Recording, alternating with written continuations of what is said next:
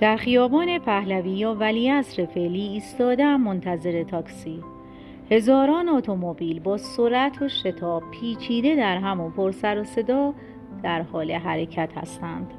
با دستم به سمت شمال اشاره می کنم و فریاد می زنم تجریش. یک پیکان جلوم توقف می کند و راننده با سر اشاره می کند که سوار شوم. تاکسی و کرایه ها فقط مسیر مستقیم می روند سه تا مسافر پشت نشستن جلو خالی است. سوار می شوم و می گویم دو نفر حساب کنید که مسافر دیگری سوار نکند. سرش را تکان می دهد و راه می افتد ضبط صوتش روشن است و صدای آن بلند.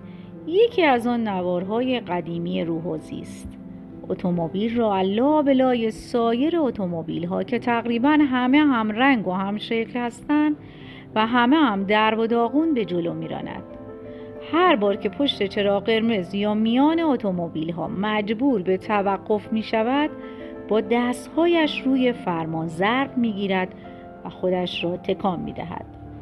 با احتیاط و زیرچشمی نگاهش می کنم. سی و دو سه سالی دارد. لاغر و ژولیده و سیه چرده است. نگاهی سری به سه مسافری که پشت نشسته و ساکتند می اندازم. صدای ضبط واقعا مزاحم است اما کسی چیزی نمی‌گوید. دوباره اوضاع احوال توی اتومبیل را بررسی می کنم انگار این چیزها عادی است و هیچکس توجهی به بلندی صدای موزیک ندارد. چند بار می‌خواهم بگویم آقا لطفا کمی این صدا را کم کنید. اما آنقدر در حال ویراژ دادن و از میان انبوه اتومبیل ها راه باز کردن است که حرفی نمی‌زنم. میان راه یکی از مسافرها پیاده می شود و نزدیک تجریش دو نفر بعدی از اینکه با راننده ای که کم کم دارم به سلامت روانیش شک می کنم تنها ماندم کمی نگران می شوم. سعی می کنم توجهم را به مغازه ها و خیابان معطوف کنم و دیگر خیال ندارم به صدای بلند موزیک یا ضرب گرفتنش روی فرمان اعتراضی کنم. همه فکرم این است که زودتر به تجریش برسم و پیاده شوم. به تودوزی اتومبیل که فرسوده و احتمالا از سی سال پیش عوض نشده نگاه می کنم و می بینم راننده هم با تمام جوانیش به همان میزان فرسوده به نظر می رسد نزدیک زور و هوا گرم و سنگین است. حساب می کنم که اگر تجریش پیاده شوم باید تا میدان دربند را پیاده بروم که بسیار شلوغ است. دل به دریا می‌زنم و می‌پرسم مسیرتان کجاست؟ مستقیم می‌روید یا تجریش دور می‌زنید؟ می‌گوید می‌روم تا مینی سیتی. پس من کمی جلوتر پیاده می‌شوم. می‌پرسم روزی چند بار این راه را می‌روید؟ صدای ضبط را کم می کند و می‌گوید بستگی به ترافیک دارد خانم و نگاهی به من می کند چند ساعت در روز کار می کنید؟ این بار ضبط را خاموش می کند و می‌گوید صبح ساعت هفت و نیم هشت میآیم بیرون. الان می‌روم ناهار از چهار دوباره کار می کنم تا ده یازده. به من نگاه می کند چشمایی بسیار غمگین و نگاهی بسیار بسیار نجیب دارد. ریش چند روزش و پیکر نحیف و لحن معدبش کوچکترین شباهتی با ضرب گرفتن روی فرمان ندارد. می‌پرسم خرجتان را در میآورید؟ می‌گوید فرق می‌کند. بالاخره هر جوری شده میگذرد. چه بیهوده است اما میترسم بیشتر سردرگم شود و سکوت می‌کنم. می‌گویم توی این گرما و ترافیک رانندگی خیلی سخته؟ سرش را به علامت تصدیق تکا می دهد خانم من عقیده به پای سبک و سنگین و دشت خوب و بد اول صبح ندارم. اما اگر دشت خوبی نداشته باشم وای از آن روز. دیگر فقط پول بنزین را در می آورم آن هم به زحمت. دیروز هم یک آقای اول صبح روزمان را خراب کرد. دلم می‌خواهد می‌توانستم ساعتها بنشینم و با او حرف بزنم. دلم می‌خواهد همه پولهای توی کیفم را به او بدهم تا دست کم بتواند یک روز را بدون دغدغه با زن و بچه هایش بگذراند. پیاده می‌شوم. کرایهاش را می دهم و باقی پول را نمی گیرم و از نجابتی که در چشمایش هست گیج می شوم. مسیر تاکسی ها در تهران همه مستقیم است و اگر آدم به راه و رسم آن آشنا باشد می تواند راه های طولانی و پیچ در پیچ را نسبتا آسان و با یکی دو تا کرایه به سرعت طی کند. با دوست همدلی که بازویم را گرفته و به خیال خودش مرا ناب سامانی هایی که تصور می کند برایم ناآشنا هست برکنار می دارد منتظر تاکسی ایستاده ایم اتومبیلی نگه می دارد یک مسافر جلو و یکی هم عقب نشسته است. فورا و بدون تعارف عقب سوار می شوم اگر کمی لفتش بدهی صدای راننده در می آید آهسته با هم مشغول صحبت هستیم. در این حال حواسم به فضای توی تاکسی و بیرون هم هست. در تهران محل و ساعت فرق نمی کند خیابان ها تقریبا همیشه پر از اتومبیل و ترافیک همیشه در هم پیچیده است. راننده پیرمردی است که به زحمت می‌توانم نگاهم را از او بردارم. از اینکه در آن بلبشوی غیر قابل توصیف و گرما و آلودگی سنگین هوا چطور می‌تواند براند در حیرتم. انگار چندان توجهی به دنیای دوروبرش ندارد. اما به هر حال از میان موج اتومبیل ها دائم به چپ و راست میپیچد. نگاهش که می کنم گرما سنگینی و آلودگی هوا را بیشتر حس می کنم و به جای او عرق از پشتم راه می افتد. مقصدمان خیلی نزدیک است در کیفم را باز می کنم که دوستم فورا دستش را روی آن می گذارد و پولی را که در مشت دارد نشانم می دهد. نمی‌دانم چطور حالیش کنم که اگر بگذارد دلم می‌خواهد یک کرایه درست و حسابی به پیرمرد بدهم. اما چون می‌دانم موفق نخواهم شد به ناچار پیاده می شوم. دوستم بقیه پولی را که به راننده داده نمی‌گیرد و آهسته می‌گوید بیچاره چقدر پیر بود. دوباره منتظر تاکسی هستم. باز هم یک مسیر مستقیم. چند قدم پایین تر از من دختر جوانی هم ایستاده تاکسی جلوی او توقف می کند من هم مسیرم را فریاد می‌زنم و راننده اشاره می کند که سوار شوم. کنار دخترک جلو می نشینم هنوز اتومبیل را نیفتاده که دختر پاکونی را که انگار در مشتش نگه داشته بود روی ورقه که در دست دارد می کشد و بعد خورده های پاکون را با دست از روی کاغذ پاک می کند صندلی جلوی پیکان ها معمولا جای یک نفر است که البته دو تا مسافر سوار می شوند ما به هم چسبیده ایم و خورده های پاکن روی دامن و روپوش هر دویمان می ریزد. خودم را به طرف در جمع می کنم و پایم را کنار می کشم اما تاکسی ویراژ می دهد. دخترک پی در پی خطها و کلمه های اضافی را پاک می کند و خورده ها را تند و تند از روی کاغذ پس می زند.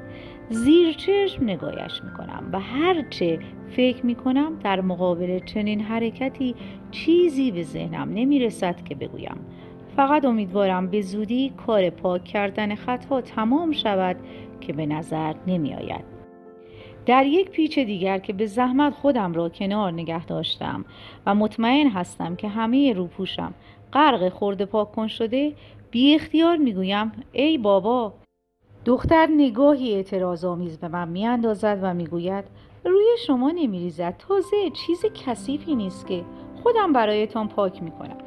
در حالی که باز هم پاکن را روی کاغذ می‌کشد و خورده ها را میتکاند آهسته می‌گوید بیشور که نیستم عقلم می‌رسد.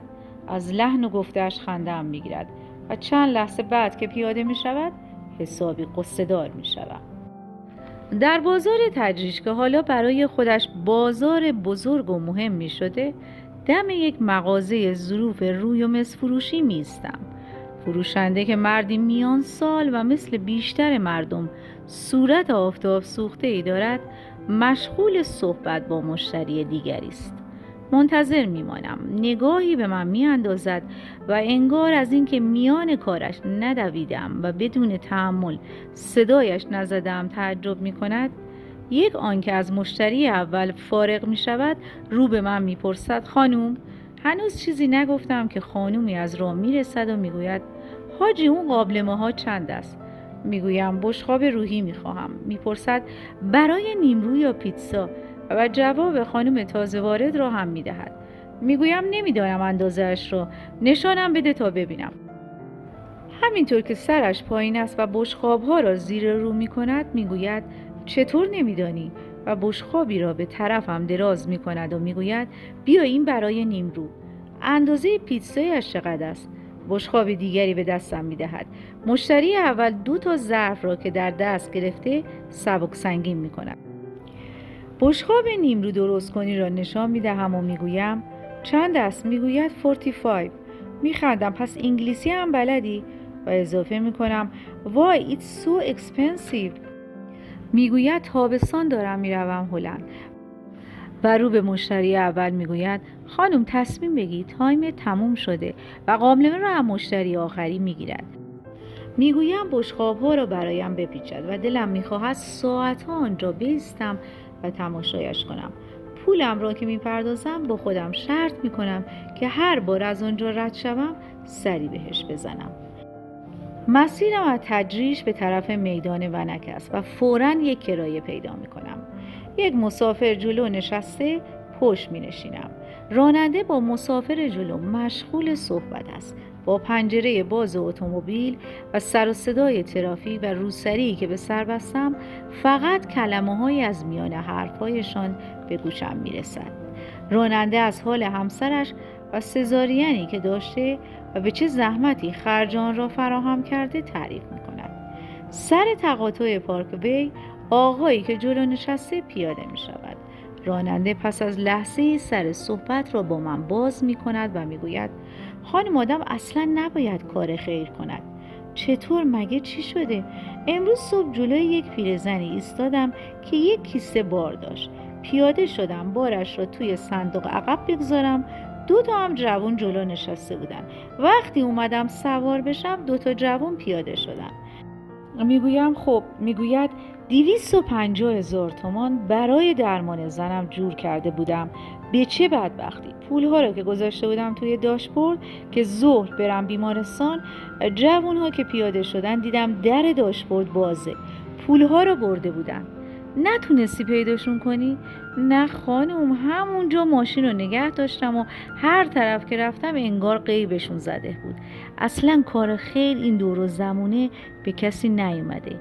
یکی نبود به من بگه چرا پیاده شدی کمک کنی؟ می‌گویم چرا پول را تو داشبورد گذاشته بودی؟ می‌گوید خدا عمرش بده. پیرزن سی هزار تومان. یک آقای دیگه هم پنجاه هزار تومان به من داد. اما آخه خانم این انصافه. به مقصد رسیده می‌گویم. همینجا نگه دار و می‌پرسم چقدر میشه؟ میگه ده هزار تومان.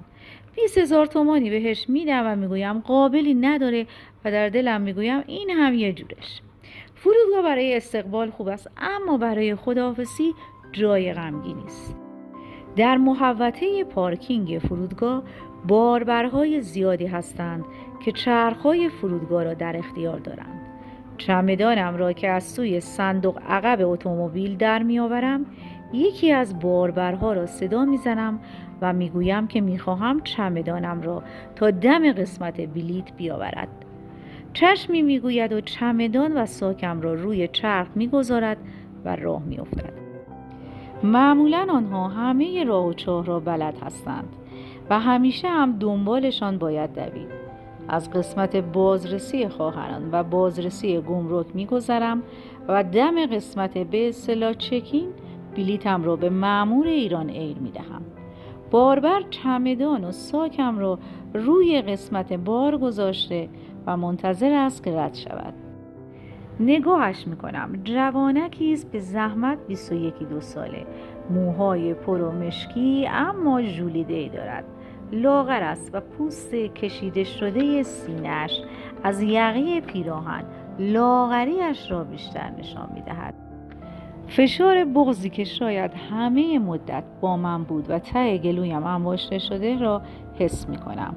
نفس بلندی می کشم و آب دهانم را محکم قورت می دهم و سرم را به خواندن تابلو اعلان پروازها مشغول می کنم. خدا خدا می کنم که معمور بلیت چیزی ازم نپرسد. می‌دانم که اگر یک کلمه بگوید به گریه میافتم. حتما بیچاره هاج و واج خواهد ماند. خوشبختانه حرفی نمی‌زند سرش با یک مسافر دیگر که ناگهان خودش را جلو انداخته و سوالی دارد گرم شود و حواس من هم به او می رود معمور ایران ایر بلیتم را دستم می دهد و می‌گوید به سلامت. از جوانک باربر می‌پرسم چقدر بهت بدم؟ با احتیاط و اندکی تردید می‌گوید بیس هزار تومان. می‌دانم دارد سرم کلاه می‌گذارد اما بیس هزار تومان را بهش می‌دهم و قبل از اینکه اشکم سرازیر شود از قسمت گمرک هم می‌گذارم و عملا خاک ایران را ترک می‌کنم.